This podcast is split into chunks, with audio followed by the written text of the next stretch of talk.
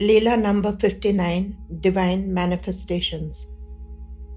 My Charitra isn't a pillow. A. M. Narasimha Prasad is now a healthy 70 year old man. But in September 2006, the chances of his survival were slim. He was an atheist and drank alcohol from the moment he awakened till the moment he went to sleep at night. His wife was devoted to Baba and he often drove her to the Sai Baba temple and waited outside the temple for her. In the month of September, he was rushed to the hospital as he was getting drowsy and losing consciousness. He was admitted and the blood tests were done.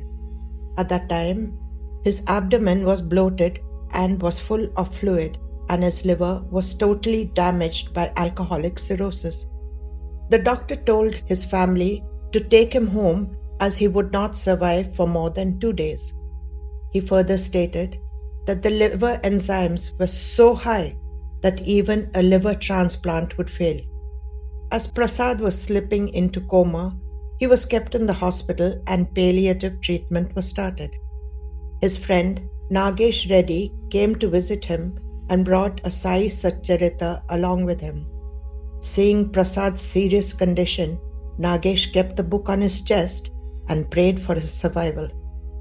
Prasad, however, took the book and kept it under his pillow as he did not plan to read it. Then he slipped into coma. At midnight, he opened his eyes and asked for food and relapsed into coma. The doctor was informed and the treatment was continued. 48 hours later, Prasad again opened his eyes and asked for a meal and again became comatose. Thus, 60 hours had passed.